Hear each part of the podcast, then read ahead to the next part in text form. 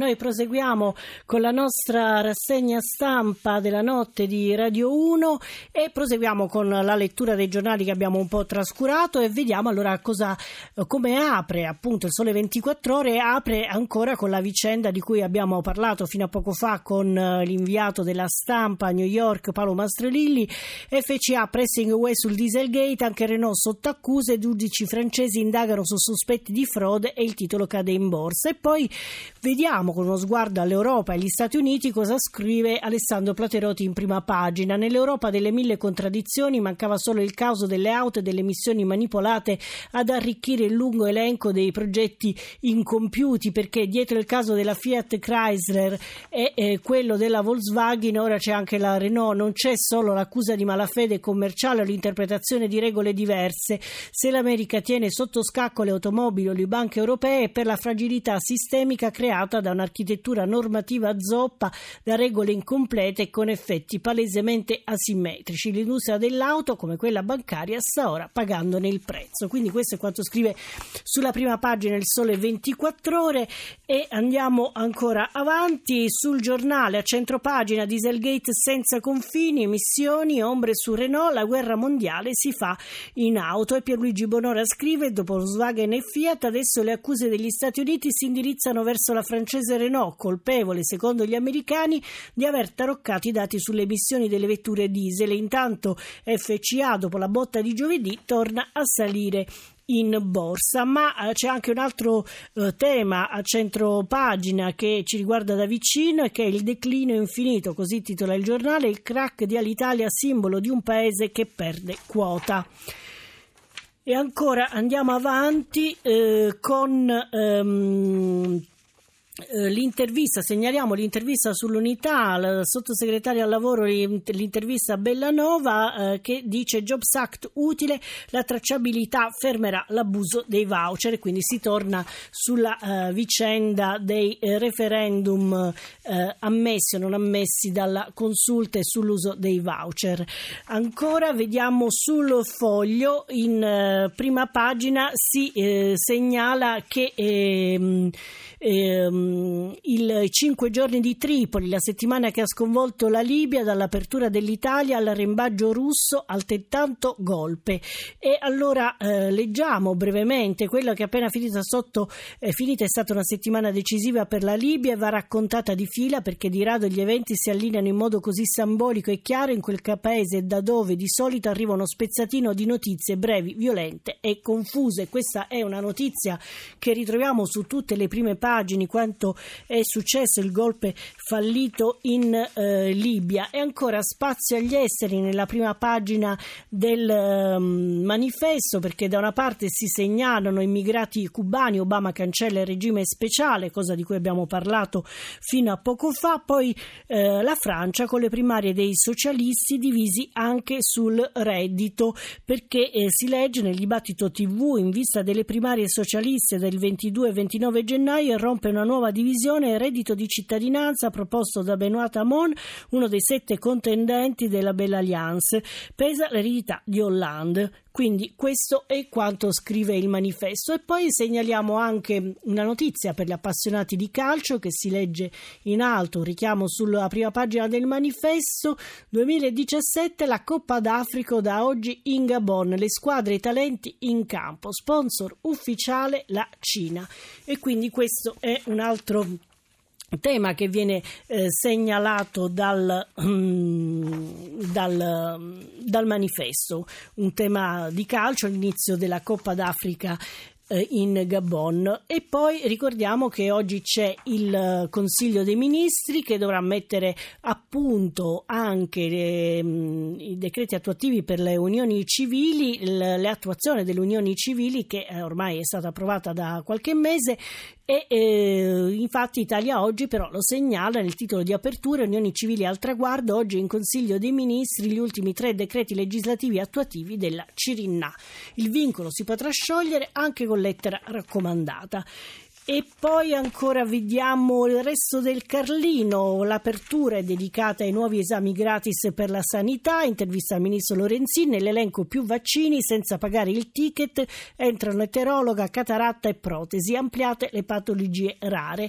E poi eh, vi avevo detto poco fa quando ci occupavamo dei temi politici di eh, questo commento in prima pagina sul resto del Carlino e su Quotidiano Nazionale, quindi anche sulla Nazione ehm, di Bruno Vespa che scrive il Partito Democratico di oggi assomiglia assai più alla DC che al PC di un tempo. Nel PC del centralismo democratico le correnti formalmente proibite si risolvevano in accesi dibattiti intellettuali tra gli Amendola e gli Ingrao.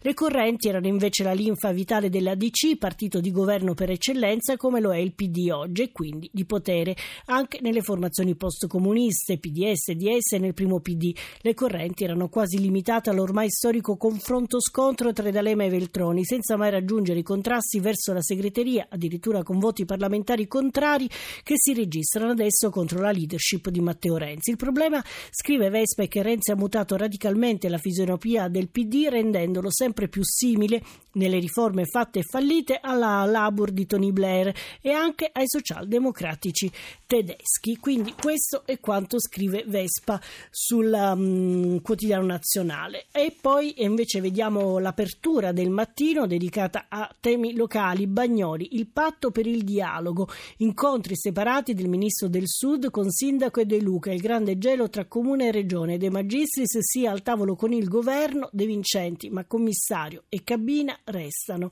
E poi anche qua si eh, ricordano i vaccini gratis con l'analisi di Silvio Garattini che dice che per migliorare le cure non basta offrire più servizi.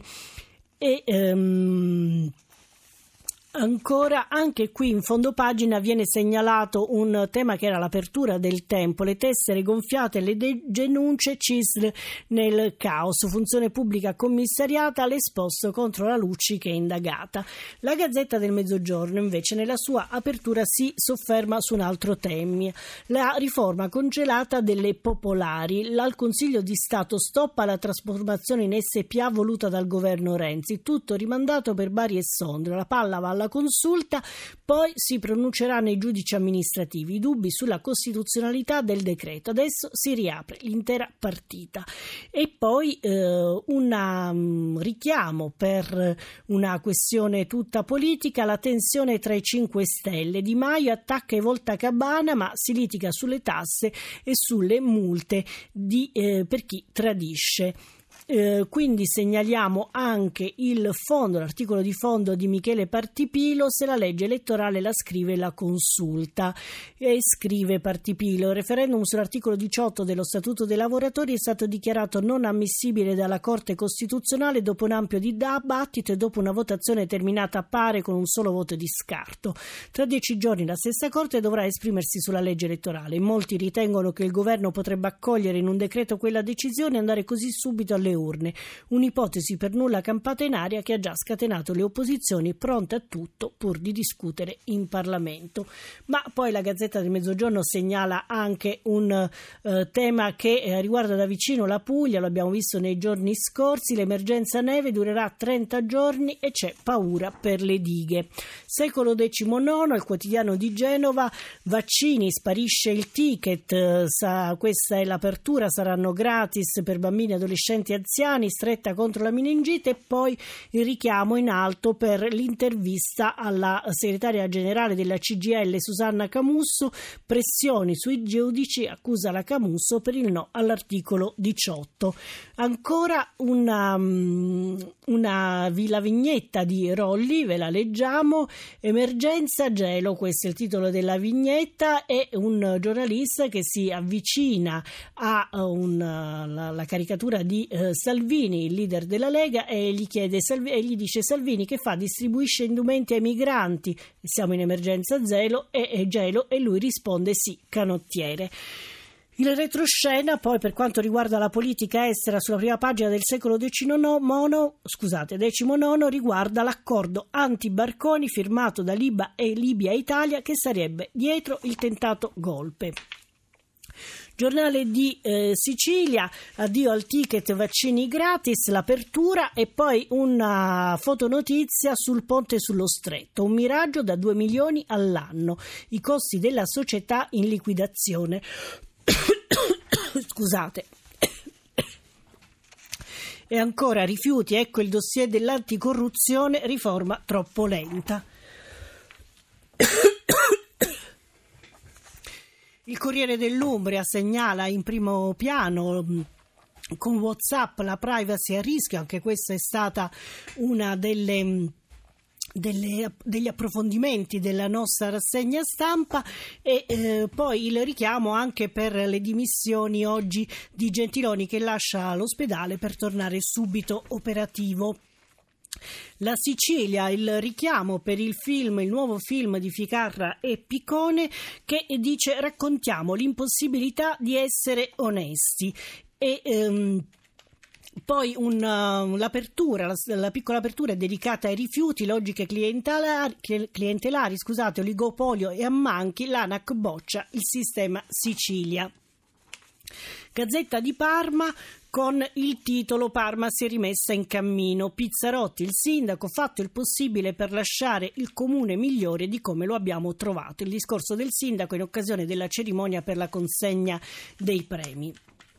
Passiamo a Roma, quotidiano eh, napoletano, amore criminale, Antonucci aveva programmato la strage, accusato di tentato omicidio premeditato, migliorano le condizioni dell'ex moglie e dell'amante, questo è il taglio alto del quotidiano che poi si sofferma sulla sanità, blitz e striscioni anti-De Luca negli ospedali.